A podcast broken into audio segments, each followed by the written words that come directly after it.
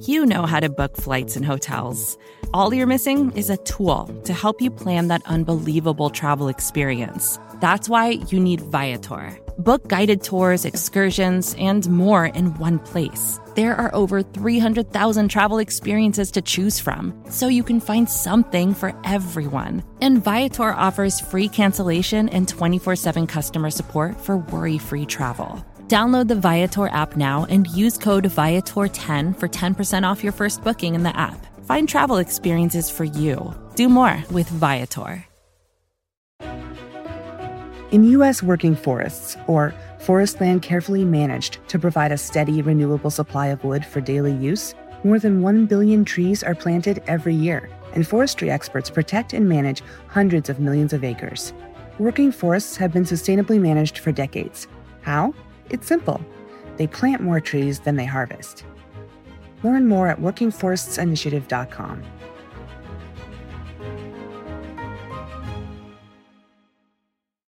There's a Popeyes brunch. No, No, Pape. P A It's, P a, E. it's, a, it's an Indian I'm restaurant sorry. in uh, Washington D.C.'s Logan Circle neighborhood. Oh, I apologize. Can we start the weeds?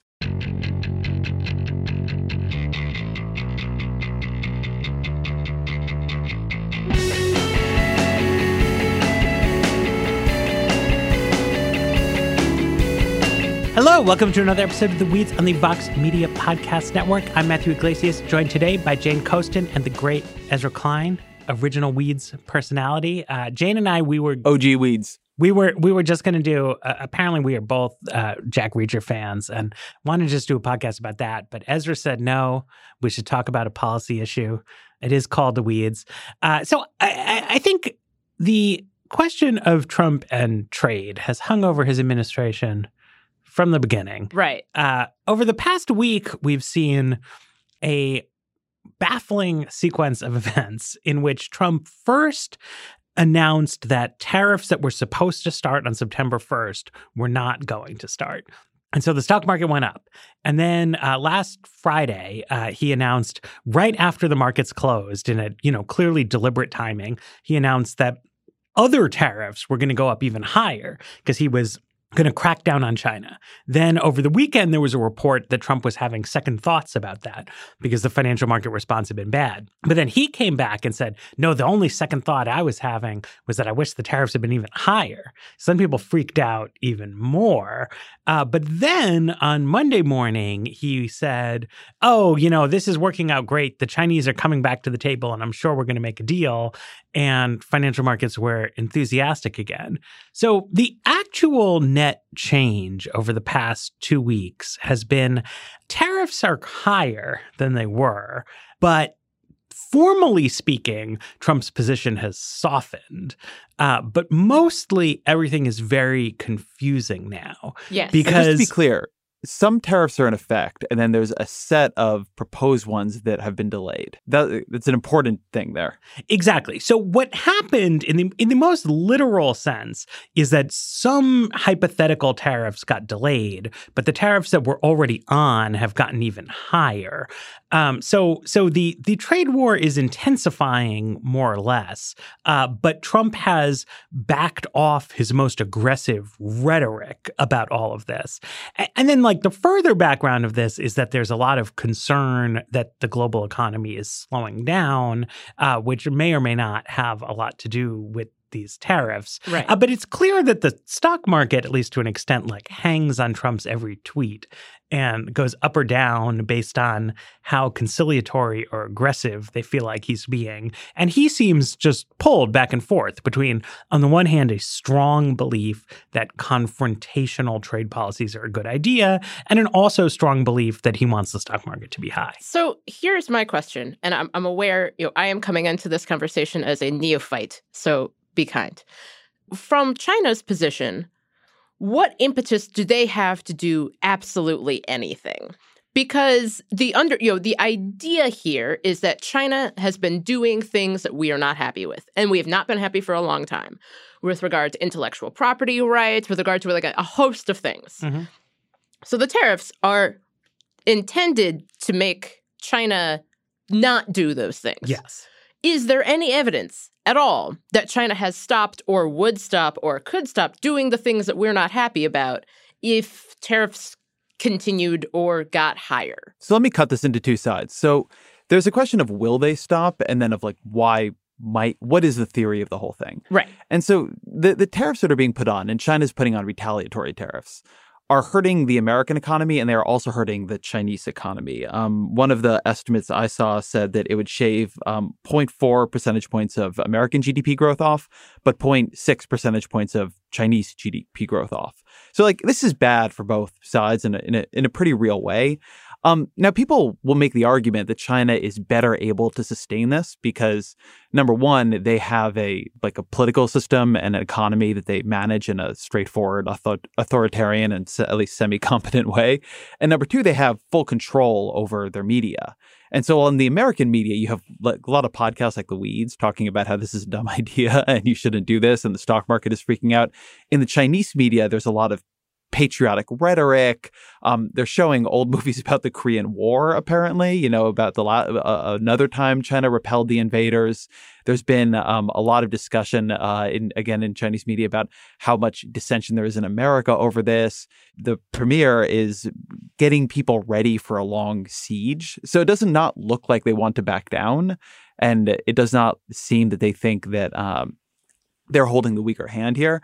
But the the the, the stick is that this does hurt them. Um, that on, on, that Trump is right. The thing he's wrong about is that he doesn't seem to believe it hurts us, which it does. And I would say that if I were an unpopular president whose only possible hope of winning reelection is that the economy is pretty good, but the economy is maybe slowing down. I would not be starting a trade war with China. Right. I would not do that. Right. I mean, I, there's asymmetries on both sides, right? So the Chinese economy is more vulnerable to trade disruptions than the American economy is uh, because China just does more trade than we do. On the other hand, Donald Trump is much more vulnerable to losing reelection than the dictators of China are. Um, so, you know, it's a, it's a sort of a, a duality. I would say the bigger question, though, is like, what does winning look like? That's this, my question right? as well, because I I'm not sure what the ultimate hypothetical victory at which Trump would say, because this has been a part, you know, this was part of his campaign message, is his belief in understanding that protectionism via tariffs is good. Yes. So my my question would be that you know, the assumption that one might have is that you do these tariffs to retaliate for China doing things.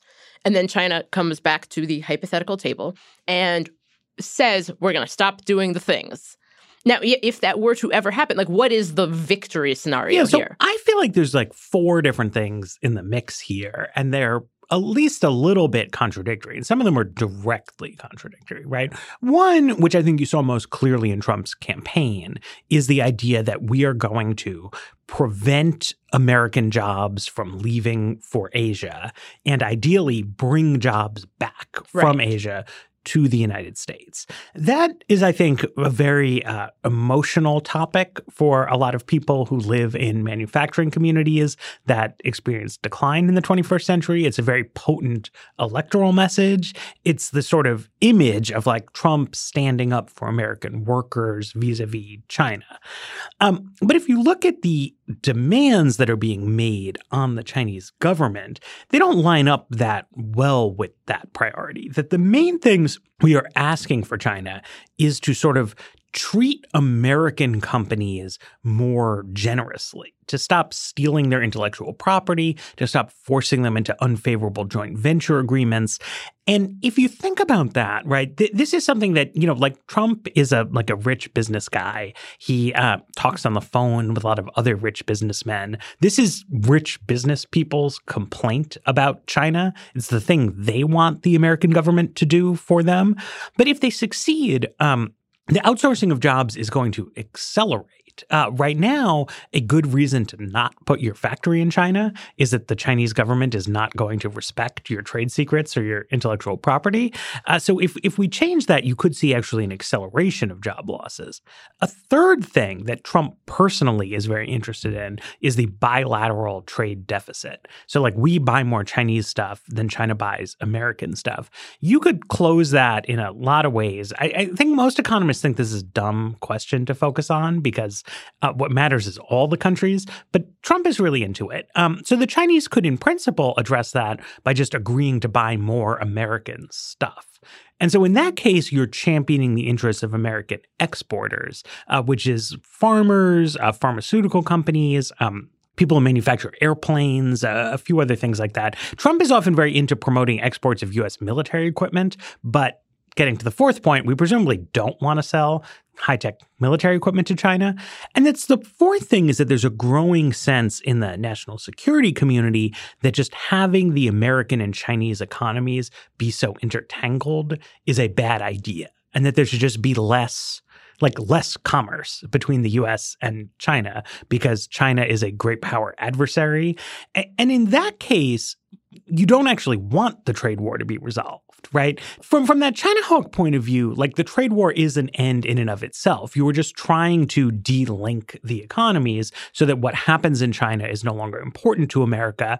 And so from from that point of view, right, like a big win in the trade war would be not a resolution with a handshake, but would be something like Apple saying our supply chain is uh, going to Vietnam now. So, and this has been Peter Navarro, who kind of runs trade policy, this has been his thing. You know, he in 2012 he came up with the book Death by China, and he basically thinks that we've been in a trade war since like 2013. It's just that we didn't know it. We're losing. Yes, but we didn't know we were in it, so of course we were losing. But uh, yeah, it, this it's it seems like a strange thing to have the trade war be the point of the trade war. I think that there are a couple of um, other pieces of this. One, I want to say, Matt, that was a super clear rundown of that. And I really want to emphasize the point that if a bunch of these demands got met, you would actually have more outsourcing. I think that's important and underplayed in the debate. But I think the other question here is at what level of this does Trump actually care? Sure. And I think that's always an important question with Donald Trump. So there's one version where what Donald Trump cares about is a symbolic test of strength with China. So what he wants is to be seen by the American people, by his base, as going to war with China, economic war in this case, thankfully, um, and then gaining some set of concessions that puts us in a superior position to China in a PR way. And I think the model for this is Donald Trump, like he had strong views on trade with China, has strong views on trade with uh, Canada and Mexico. And so he wanted to renegotiate NAFTA. And there are a lot of people who, for a long time, have had a series of uh, arguments and critiques of NAFTA, very much along the lines of some of the first three that Matt was making with China, um, and very much along the lines of the outsourcing questions. Donald Trump got a couple of quite small concessions, and some of them I would even call concessions, just alterations of the deal, and then renamed it and declared victory and went home. And like now we're stable with Canada and Mexico. And so there's one issue here of did Trump just want to confront China such that he could say he did, but he actually doesn't really care what the end of that confrontation is so long as he can say he won it? Because if he can, then this is going to be pretty easy to resolve. And I've heard people make the argument that, yeah, China's just going to buy a couple hundred billion dollars of US stuff and, you know, everything will get back to normal. Whereas if, Ch- if Trump actually wants to say close a trade deficit with China, there are ways to do that, but it's a little harder if he wants to do bigger things on um, enforcing IP and how do you uh, enforce accountability on that and how do you look at it, that all gets much harder. And I think it's a very, it, it is an unknown to me right now what he would consider victory. Or are we just looking at something where he wants to call something victory? The people under him are filling in the details. And which one of those sides actually ends up deciding what the end of this is, is you know totally impossible to predict. Yeah, I'd like let's take a break and then I want to talk about that USMCA precedent that Ezra referred to and, and what it may teach us about this. Support for the weeds comes from Not Another Politics podcast from the Harris School of Public Policy. With the constant news cycle, there's a lot of noise out there. Opinions are plastered all over social media, pundits are throwing out hot takes without any sort of context, and it's only getting worse as we dive farther into election season. We know that if you're listening to us at The Weeds, you're looking to cut through all this. And if you like this show, you might like Not Another Politics podcast. Not Another Politics podcast is produced by the University of Chicago Harris School of Public Policy. They want to take a research and data approach to analyzing hot button issues and offer perspectives that go beyond the headlines. They cover a wide variety of topics in their episodes, but a few recent episodes that you can listen to include a deep dive into why women are underrepresented in US politics or whether or not we can believe political surveys. You can listen and subscribe today at harris.uchicago.edu slash NAP. That's N-A-P-P.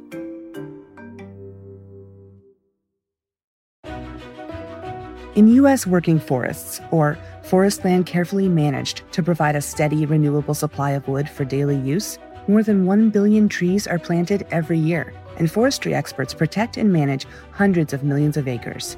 Working forests have been sustainably managed for decades. How? It's simple. They plant more trees than they harvest. Learn more at workingforestsinitiative.com.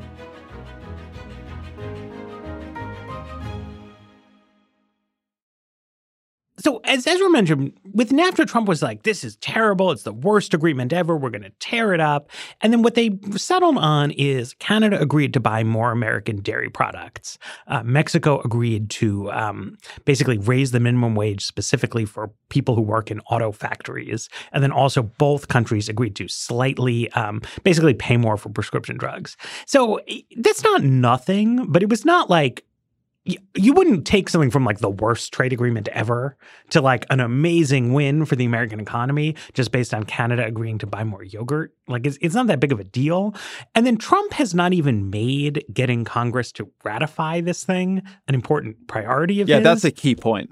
So it's like even Trump knows this isn't a big deal, but he like he won it, right? He he got what he wanted.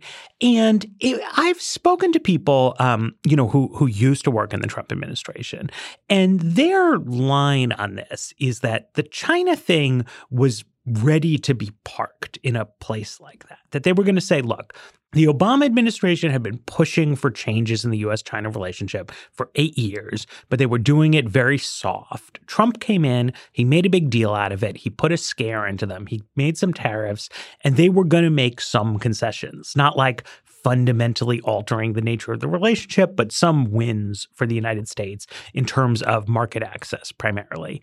And it was all good. And like we had it under control. We had tamed the protectionists and like we were going to turn this into a, a bargaining win. But then the Chinese walked away from the table they say that they had initially thought this was going to work, that because China has an authoritarian political system, this could be claimed a win for China in the Chinese media, and Trump could claim a win in the American media. But then the Chinese picked up and walked away. And that's what has kind of destabilized it. And, you know, I do think that that's a relevant consideration here. We have so much less insight into Chinese decision making than we do American decision making. But like, while I, I think it's basically true that like Trump would love to not next week, but like in summer 2020, like win the trade war with China by like agreeing to some small changes and then the stock market will soar. It's not totally obvious what the Chinese are doing. That one one potential view is look, they don't want to be bullied by the United States of America. They don't want to send the signal that Mexico sent by making this change to the minimum wage, which like even though it's not the biggest deal in the world, um, they they caved on that point. Then Mexico wound up caving uh, secondarily to a new Trump tariff threat on something related to immigration. And they have now established a pattern whereby American presidents can threaten random tariffs that would be costly to both countries and bully the Mexican government into making policy changes. And China is, um, you know, I mean, this is like an old joke about Mexico, uh, so far from God, so close to the United States of America.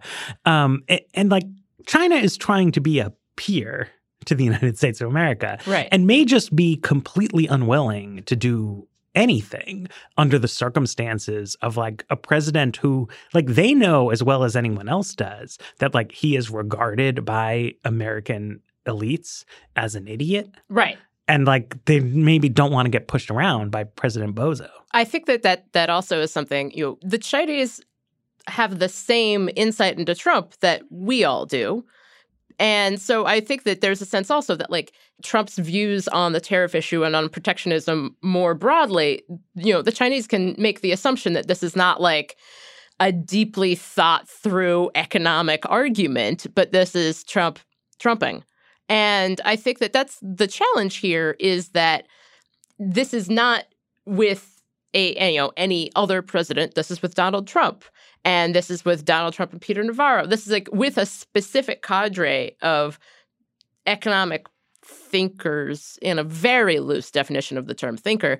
And I think that, you know, there's the idea that if you're the Chinese government, like what exactly is the impetus here? Because I, I recognize that the tariffs are impacting the Chinese economy more than they are impacting the American economy. But like, the Chinese government can just be like, life's tough, isn't it? And that's basically can be their strategy, as Ezra pointed out, that they're making the argument like this is a patriotic sacrifice, which we are making, and the Americans are way less happy about it than we are, and we can just do this for a long time. So there's a Evan Osnos piece in the New Yorker that I've been thinking about while we've been talking, and he wrote it, I would say about a year ago, but we, we can put it in show notes. And Osnos, for people who don't know, was a correspondent in China for a very long time, wrote an award winning book from there. He's really, really um, well sourced and, and, and thoughtful on the US China relationship. And the point of his piece is that he goes back after Trump is elected and talks to key figures in the Chinese government and political elite. And they all say it wasn't supposed to happen this quickly. Like the, we believed that we were going to be the superpower.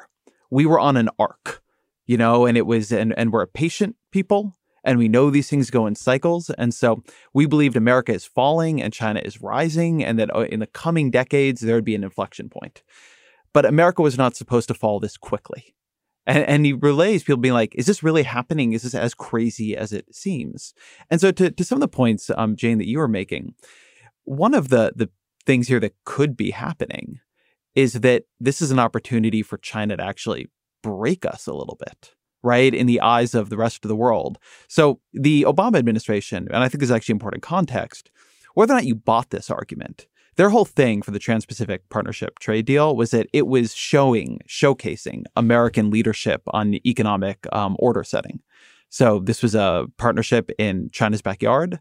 Uh, it was a partnership that did not include China very specifically, you know, this is very specifically uh, intended to kind of bring together our allies in the South Pacific, and this was a huge deal in New Zealand and Australia. Right. So, and so when that was d- destroyed, that was first one thing for um like people who worry about China here. Uh, many of them felt that that was like relieving us of some leadership and handing it over to them. And that was also um, how it was taken there. And they've been active on trade deals in the interim too. And then now Trump confronts him directly in a way where he has very little support among American political elites. And the ability after TPP fell apart and China stepped into that breach to then, in the eyes of the world, possibly break us in a trade conflict uh, has got to be appealing to a political system that is becoming more nationalist, more sure of itself, and increasingly thinks that America has become a dysfunctional mess. I wanted to ask, though, Matt, um, on the other side of this, something you will hear sometimes from people in the American trade community or in the business community, and I've heard this talking to both policy experts and, and people who run uh, corporations, is that Trump is right about the need to confront China in this way, but just in a Trumpish fashion is doing it poorly. Yes. The, the national uh, interest had a version of this argument where they wrote the Trump administration is right to confront China's systematic economic predation, but its chosen approach has little chance of meaningful success. So here's my question is is this just like a good idea with bad execution? Is Trump's view of China correct, but he just doesn't like have the right details and the right strategy and the right thoroughness in his own uh, in his own behavior to carry it out? I don't think so. I mean, I, I do always want to convey to people like a valid sense of what the qualified experts think, and like it is true. Most people who you talk to about this, like foreign policy community people, business people, um, they will say, "Here's what we should be doing." We should be not picking this fight with Korea about washing machines. We should be not fussing around with the Europeans about their cars. We should be not giving Canada a hard time about its dairy. We should be going back to essentially exactly Obama's trade policies, except more strongly emphasizing that the point of these policies is to confront China. And so that we should gang up with Europe and say, look, uh, right now, Airbus makes passenger planes and Boeing makes passenger planes, and you're playing us off against each other and trying to create your own airplane, airplane industry. But now we're going to tell you that no, like we're teaming up to make you make changes. And this to me reeks of like bipartisan elite consensus stuff in like the worst possible way. That it is trying to jam together like a nexus of conventional pro globalization policies that have not worked out very well for working class Americans and give them a like light rebrand as an anti China quote unquote policy. But like this goes back to the spin on the TPP, right? Where so it's like it, half the time you would come into a conversation and be like, why are we doing this? Like, well, we got to do it to establish American leadership against China. So, okay, fair enough. But then if the whole point of this was American leadership against China, like, why was there so much effort put into raising pharmaceutical prices that are paid by consumers in Southeast Asia? Why was there so much effort into breaking Canadian dairy farmers' opposition to American milk exports, right? Like there's a kind of like business community, right? Like a, like a lobbyist driven trade process in the USTR's office that like barrels forward and just flips around like what the reason, quote unquote, we need to do this is. So it's like sometimes we need to consolidate the democratic transition in Mexico. Sometimes we need to build alliances against China. But always the specific thing that we need to do somehow is get countries to change their banking and pharmaceutical regulations to be more far- favorable to American banks and pharmaceutical companies, to promote our agribusiness exports, and then to open our markets to new foreign textile imports. And like I I I think it is like fundamentally incorrect that we need to quote unquote confront China in this way. But but let me abstract it out because I largely agree with that point, right? To the extent that you're you end up in a now more than ever, we need the same trade deals we've always had. Fair enough. But the, the version of this that I hear is actually a little more aggressive even than that. Like I, I talk to people who run who've run companies and they're just, and they will just say that the level of cybersecurity breach that China has executed into mm-hmm. like every major institution in American life, in their view, is so far beyond what people realize. Um, for all the talk about Russia, that, that, it really is Chinese hackers who are just everywhere, who are watching everything. And I, I, I'm not in a place to evaluate that, but I, I take seriously that these people run big um, security teams for uh, very, very um, lucrative and, and, and, private data. And, and, this is what I've heard in the government as well. And China really is trying to break into all that. They're not trying to do so for the reasons Russia is, but there is a very large cyber espionage campaign. The IP theft, which is a related issue, but is also conducted differently to the companies that are basing some operations in China, is a real deal. So, like that your point there matt i think is correct but it's actually a, it seems to me a similar version of the same point uh, of the same critique holding constant the idea that you could do this in bad ways. Yeah. Does America need a more confrontational, hostile posture to China conducted in some way that is re- aligned to the actual problems we're trying to solve? Because I-, I, tend to come on the side of this that I-, I worry about great power competition and would like to keep it low. But like the, the argument that I get pushed back on here is that yeah, but that just lets China take tremendous advantage of us, which they're doing in ways that people don't fully realize. I feel as if that there is a version of this conversation in which the person putting on the pressure is not Donald Trump. Hmm. And in which case, I think that like that argument makes sense because I think the security issues are huge, and I think that there, you know there've been a lot of concerns, even in like American universities with regard to Confucius yep. institutes and like just the role of alleged spycraft taking place. I mean, that is a concern. The the issue is that the person addressing this concern puts the you know this precise issue on the same level as having long Twitter fights about Anthony Scaramucci, well, which you know, does not fill me with you know the milk of human kindness with regard to how this is being done. I'm like a like a, a humble uh, economics writer, and you know this is where I do get puzzled, right? Because it it does seem like on some level what's going on is a shift in like big picture national security policy thinking that there is a elite driven desire and, and, by calling it elite driven i i don't want to like necessarily like cast aspersions on it but it is elite driven, right? There is a group of people in the military world, in the business world, in the sort of cybersecurity nexus between those things who feel that it is time for a kind of Cold War redux approach to China. And you really see this in like Tom Cotton has been like running around telling everyone yes. how excited he is about buying Greenland. For this exact reason. Right, which is part of this confrontation with China because right. we can't let them have their precious uh, Arctic. And and the specific logic of that as applied to Greenland is is interesting, but it's like the the larger, you know, premise is like it's time for a big throwdown with China. I think as we discovered in the in the Space Force episode of the Weeds, yes. like that's also actually what that like it's, it's about China. Right. Like I was hoping the Space Force would be about aliens. It's not. But it's about China. It's way less cool. I think it would be um, productive to try to have that discussion in a little bit of a like a clearer way in the political system because I don't see like rampant anti-Chinese sentiment as like a huge driving force for voters whereas I do see like concern about manufacturing jobs as like not like most people don't live in manufacturing communities but the people who do are like really fired up about this. And I feel like a certain amount of just like bait and switch is being pulled on behalf of uh, geopolitical concerns that I frankly don't really understand. Right. That the, idea that w- we are supposed to conclude that rural Americans in Youngstown, Ohio, are extremely concerned about intellectual property theft. Now, they might be.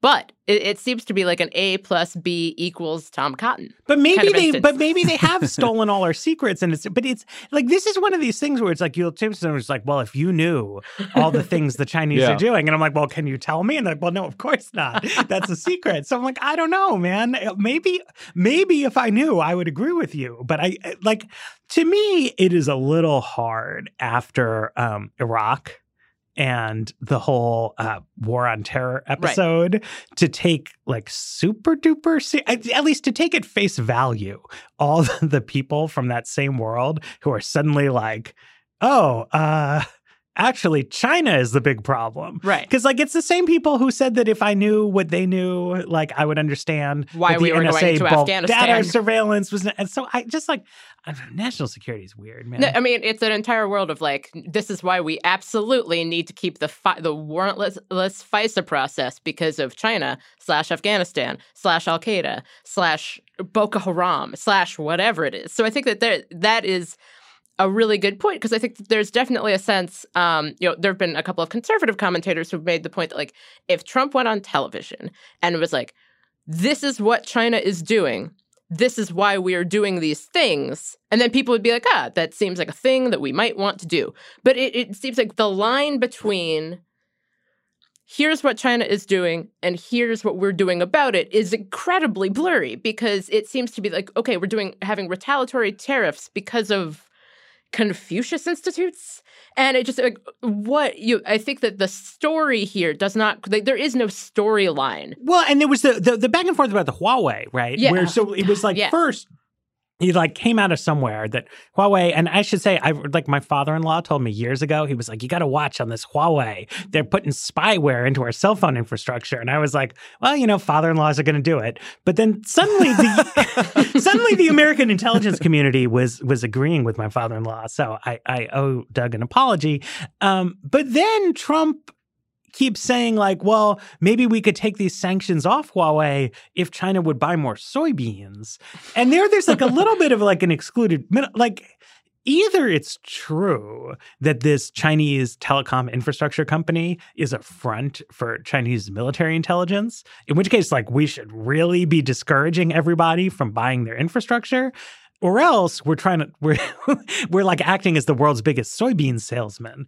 Um, but like, there's no amount of soybeans that would be actually worth fundamentally compromising communications infrastructure over. And it's very like unclear. Like, but especially because it's totally plausible that Donald Trump just hasn't actually read these memos and like has no yes. idea what the intelligence That's community the is saying about Huawei. Right. You can't you can't run a consistency check across Trump administration statements and, and actions because you just have no idea what he knows or doesn't know or what he thinks or doesn't think. Um, and so nothing has to match up at all, which is uh, I think a, I think a, a discouraging place to be. Um, to, to put this back on trade though, for one other for, for for one more minute. So Elizabeth Warren, I think, has come out with the most detailed and ambitious of the Democratic trade plans. And I've been struck by the very polarized reaction to that plan, where sort of the free trade community um, and also the the sort of more mainstream economics community really seems to hate it. Uh, Paul Krugman doesn't like the plan. Daniel Drezner's been been slashing at it at the Washington Post. The the more left part of the party really likes it, and I think what everybody sort of agrees on is that Warren's plan would just mean a lot fewer trade deals. And yes. Uh, you know, depending on how you think about that, that's that's either fine or it's terrible. But but I'm a little struck by if you pull out of what's going on here, which is Trump is reducing America's trade interconnectedness with the world. And he's got a bunch of arguments for that that don't totally make sense in a very confrontational style. But also, the Democratic Party is, is moving towards reducing America's level of trade integration with the world. And it's like maybe we're just uh, stumbling towards a new consensus here. I, I think it's interesting also because um, among the people who were really into Elizabeth Warren's economic patriotism plan would be Tucker Carlson, um, who you don't say, Jane. You spoke of it in glowing terms. But I think it's interesting, like that kind of. I, I've been fascinated by kind of the changing views on free trade and trade in general uh, that are coming from kind of liberals and the left. Because I, I remember um, the WTO protests in Seattle from many moons ago, and just like this comprehension of the perceived dangers of trade, which I think was is a sentiment that has existed across the political spectrum. And Trump was actually very smart to point out that it turned, you know, no matter how many people wrote for commentary or national review about how free trade is very, very good and everybody likes it, it turns out what people think of when they think of free trade varies widely. Um, sometimes it is not, I can get cheaper goods that I like. And sometimes it is, I lost my job. And as far as I know, that job now is located in Laos or Vietnam. And I'm not super into that. But it, it's been interesting to see the kind of shifting views. And then you see, you know, Democrats, more centrist Democrats being like, you know, free trade is good. But they're having to contend with the fact that free trade being good is a case you need to make again. Yeah, I would say, I mean, I think this is the fundamental point about Warren's plan and also the point she was making about TPP. Uh, and it goes back to uh, stuff Dani Rodrik, a, a Harvard professor who, um, I don't know, I mean, Warren probably just knows her from like around the way in Cambridge. Uh. As, as in him uh, for, for a long time, is that the modern trade agreements are about regulatory harmonization, right? They're not about allowing commerce per se. They're about standardizing on rules in order to facilitate commerce. It's not that that's a bad idea necessarily. That, like, if you look at part of the reason for the European Union, right, is that like Belgium is really, really small. And people are not going to tailor make their businesses around serving the Belgian market. So a little country is going to have to sort of give to somebody. And the EU is a mechanism through which a bunch of small and medium sized countries can like team up and create a common regulatory framework, a single market, they call it, right? Um, the US is really big. And so, though, so we don't necessarily like need to have like a squad in the same way that Belgium does. Uh, but the trade process is about us trying to like extend our squad to more and more places. And to the extent to which that's a good idea, I think really does hinge on the content of the agreements in a way that I think a lot of political scientists, like if you heard the episode with Hilary Matfess that we did last week, you read Dan Drezner's column in uh, the Washington Post. These are like international relations people, and they are a little like content agnostic. Like they just think it is good to like be in the process, um, and that seems a little short short-sighted to me. Like the the substance of economic policy matters a lot and it's reasonable for different countries to disagree about what's important and the question of like, I keep coming back to this this dairy supply management thing in Canada because this was a big win the Obama administration got in TPP that then was lost by Trump pulling out, but that Trump then got again in USMCA. And it's like, why is the American government so obsessed with Canadian dairy regulations? Right? Like, I agree analytically that the Canadian dairy regulations don't make sense. And it would be, in some sense, like, quote unquote, better for them to change it and let us sell more American yogurt to Canada. But, like, we have our own weird shit and like every country like what why can't countries just decide right? Like if they want to make milk expensive to prop up some quebec dairy farms like that seems well within the scope of like what electoral democracy is for. And i am just like side with warren in not being sold on the fact uh, uh on the concept that like we need to go forward with all this. But it is very you know, allergic, right? Like corporate America wants more markets. Uh, the farm policy community wants a more elaborated alliance system. And, you know, I think there's like a tough, a tough battle that has not been properly joined on that. And this, I think, is one of the interesting things about Warren's proposal, where she really is just saying that she is going to align American trade policy with uh, like her version of American values. Right. And what that is going to mean, everybody is saying, is that there will not be trade deals. And she's just like, fine. Like, I think one of the very kind of funny parts of her proposal is she has a list of conditions that countries need to meet in order to uh, have a trade deal with America. And we don't meet that list and she says this she's like under my administration we will like we will like sign the treaties and so on.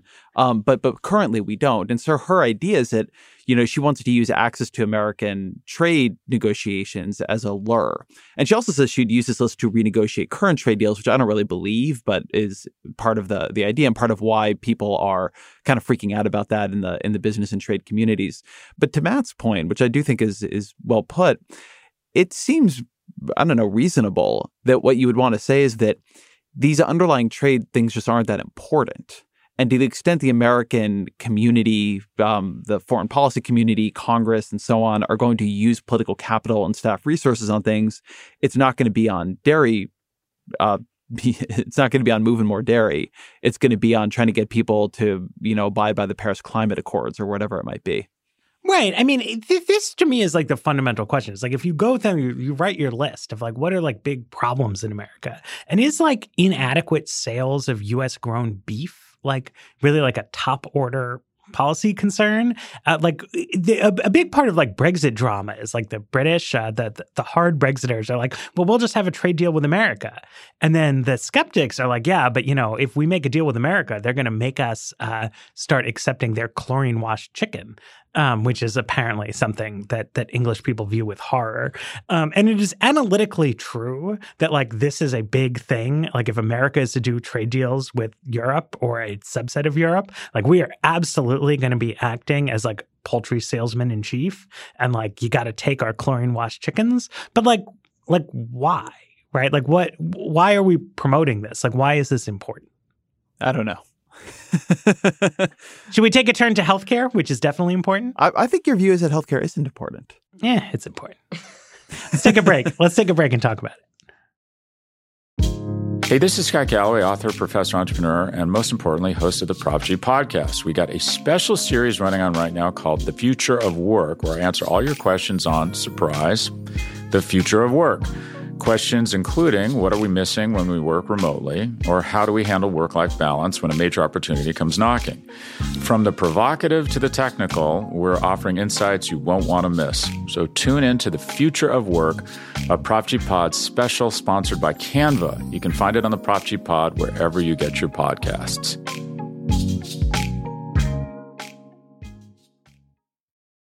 So we've got a uh, exciting NBER working paper here: the impact of the ACA on insurance coverage disparities after four years. And this is a bunch of co-authors, and they're all wonderful. But I'm not going to read and mispronounce all of their names. And one of the reasons I wanted to take a look at this is that a lot of the Democratic debates have revolved in sort of strange ways about Obamacare without anybody kind of really giving their estimation of what Obamacare did or didn't do or how far it went or how far it should still go.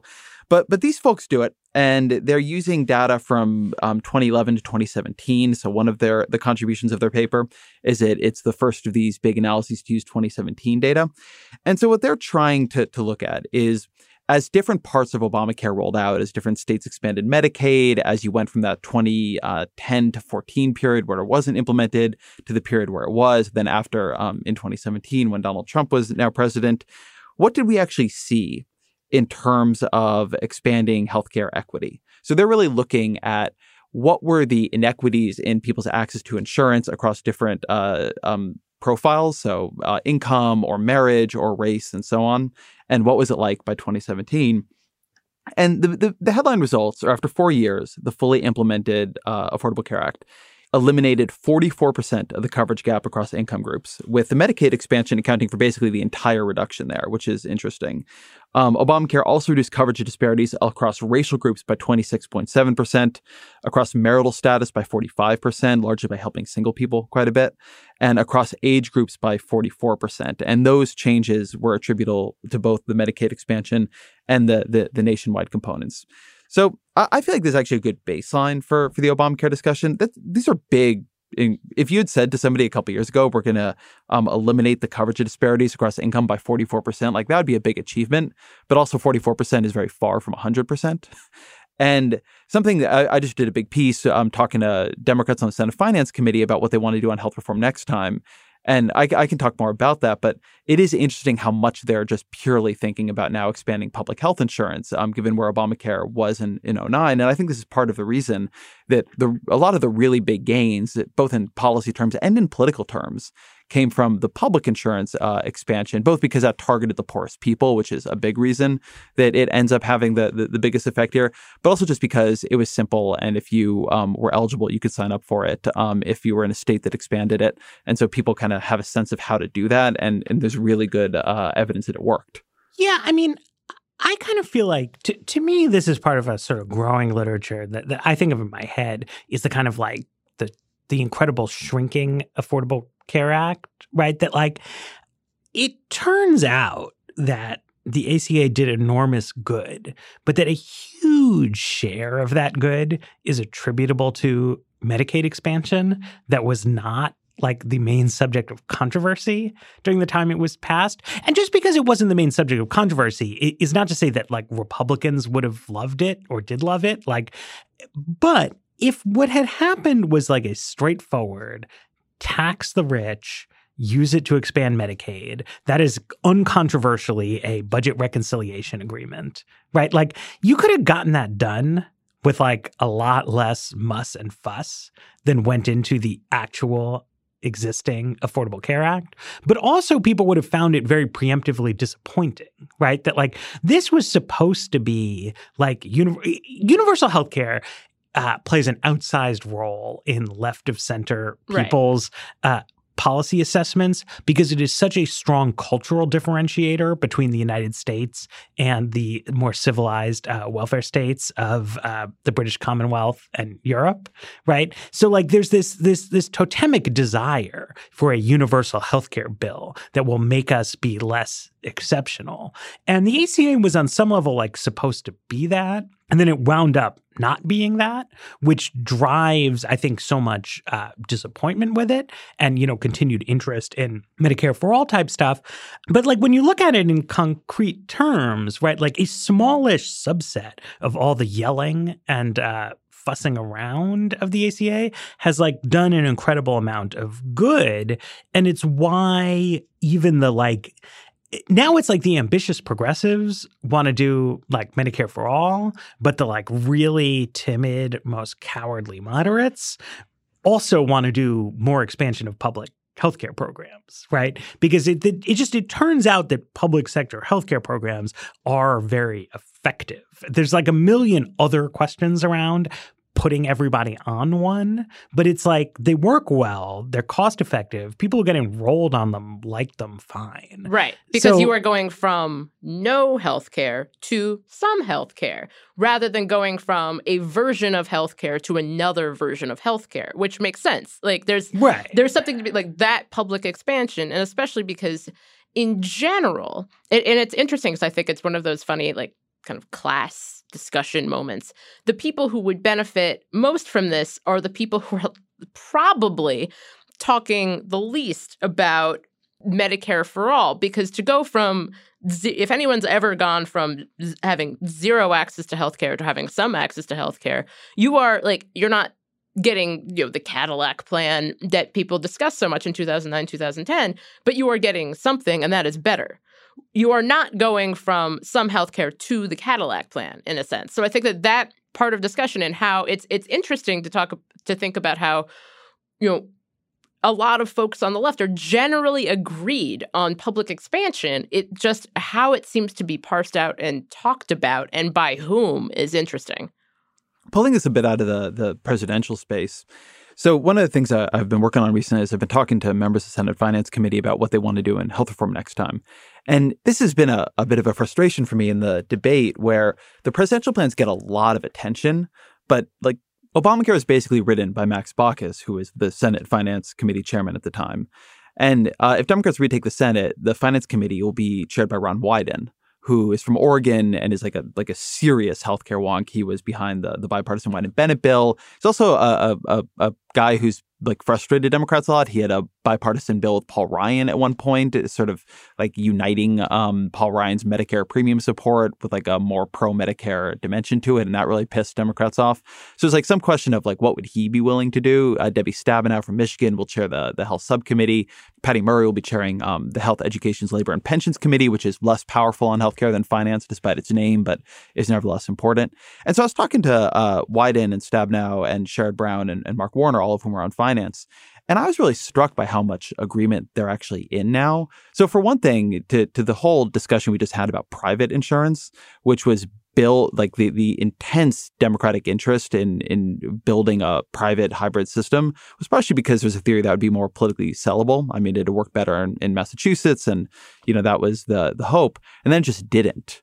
And so no, none of them, including the ones who I think of as almost like professionally bipartisan, like Warner and Wyden, none of them say they're going into this looking for Republican votes. I mean, they're just like perfectly clear, like this is going to be a Democratic project. And from there, it's just like they want to do something with expanding Medicare, but the way they seem to think about it is a Medicare branded public option and then dropping the age of the Medicare program itself down to 50, which um, Stabenow has a bill to do. It has 20 co sponsors. Um, and then they want to do something on prescription drugs. And like that's the game. You know, they they they can probably do that or most of it or all of it through budget reconciliation. They talk a lot about making it simple in a way it wasn't. Obamacare is super complicated, but you can do those three things and it's a pretty simple message. And it was interesting to just hear that they're like the Senate Democrats seem to have a pretty clear sense of where they want to go. Like they very much see it as building out the parts of Obamacare that got killed by like Ben Nelson and Joe Lieberman in 2009 and making them somewhat stronger than they were then. Uh, but it's a it's a pretty like straightforward vision. This is also under hypnosis. What what the people at Bernie's corner admit their actual plan is, right? Is Really? that yeah? I mean, you know, not really, really, quote unquote, but like there's there are a lot of interesting thoughts from people in the Bernie sphere about uh, like strategic bargaining logic and Overton windows and things like that, right? I think there is a profound sense that you go in with a high bid and then you come out with like something the moderates are comfortable with saying this was the moderate alternative to the scary Bernie universe um, that is, you know, a little different from some of the political revolution rhetoric. I remember having a, a, a conversation with like a teary eyed Hill staffer sometime in 2009, somebody who, who worked for a, a freshman senator who had like worked in the 06 and 08 cycles. And she was like, We're not even going to get a public option. And I was like, No, like the plan was always to bargain away the public option. Right. And, you know, I don't really agree that that was the plan, but for the record, Okay. uh, I feel like it was the plan. At any rate, I mean, I just, I think that there is more awareness among the the leaders of the left camp that like this stuff is not going to happen than they are willing to admit, but that they think it is very constructive that like what everyone is talking about now, right? Like all those ideas you listed, Ezra, they involve a giving up on the quest for Republican votes and B cracking down on industry stakeholders in order to benefit patients rather than kind of like weird backflips about, you know, like improving utilization or skin in the game and other stuff like that, right? That like wherever Democrats land, if they do well in 2020, it's going to be directionally along the lines of the single payer vision that like you need to just impose price controls, use taxes, spend money, and like you're off to the races. So I I can't speak when when I've spoken to Bernie World about this. That is not the impression I've gotten, but I don't want to I don't want to speak them on uh, uh, on this. More, what I want to note is that I do think that there's a lock in effect that happens. It is hard for candidates and presidents to get out of if you spend a year like really going to the mat on say abolishing private insurance and yes. like that was like the whole way you defined yourself, and then you like get into office and immediately Ron Wyden says, "Well, you know, we're not getting rid of private insurance," um, then it, it, it's hard to drop that. But if you go to war with the the Democrats in the Senate, you end up as Jimmy Carter. And so it's a it's a tough space, but uh, in part, I think it's resolved to the extent it is resolved, in that I think they're a little bit more serious about it than you do. But but without making this like another kind of Bernie um, dimension, I, am struck by how much the Senate Democrats really see themselves as completing the work of Obamacare. I mean, you were talking about the plan was always to to get rid of the public option. But, you know, I was talking to Sherrod Brown for this piece, and he was part of a negotiating group that when they couldn't pass a public option, Reid formed this group that included um, members of the Help Committee, members of the Finance Committee, uh, liberals and moderates, and they were supposed to come up with like a compromise that, like a compromise to the compromise. And so what they came up with was getting uh, dropping the Medicare age down to 55. And people were really excited about that. And they thought that was going to pass and that was going to be a really big deal. And then Joe Lieberman killed it. And he just said he would he had supported this policy in the past. He had like backed it, and then he said he would filibuster the entire bill, um, which they couldn't uh, would have destroyed the bill um, if they supported it. And so they lost that. And the bitterness of that is really, it runs really deep. Like Sherrod Brown like wanted to make sure I understood that he was on the record when he said Lieberman was just doing the bidding of Hartford insurance companies. And so I, I, was just really struck by given how much like the conversation at the presidential level is working backwards from different forms of Medicare for all, how much the conversation in the Senate is working forwards from Obamacare how much they see themselves as like completing the work and they are proud of having their names on that bill. And it's a pretty different psychology there in ways that I think are going to be important and are underappreciated um, right now. True. I agree. Yes, no, I, I, I, think, I think that's, I think that's absolutely right. Um, okay, so uh, I, I think we should, we should leave it at that. Uh, but thanks, Ezra, for for joining us today. Also, want to remind people there's going to be a Weeds live show in Seattle with me, Jane, and uh, Vox.com's own David Roberts, a Seattle resident. Uh, this is happening on September 10th. Tickets are just 10 bucks. Go to townhallseattle.org and and you can get them. Um, hope to see you there. Thanks as always to our producer Jeffrey Geld. The Weeds will return on Friday.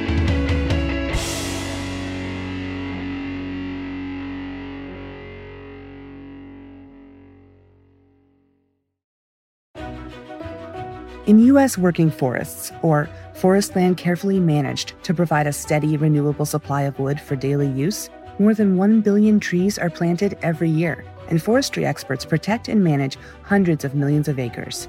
Working forests have been sustainably managed for decades. How? It's simple they plant more trees than they harvest. Learn more at workingforestsinitiative.com.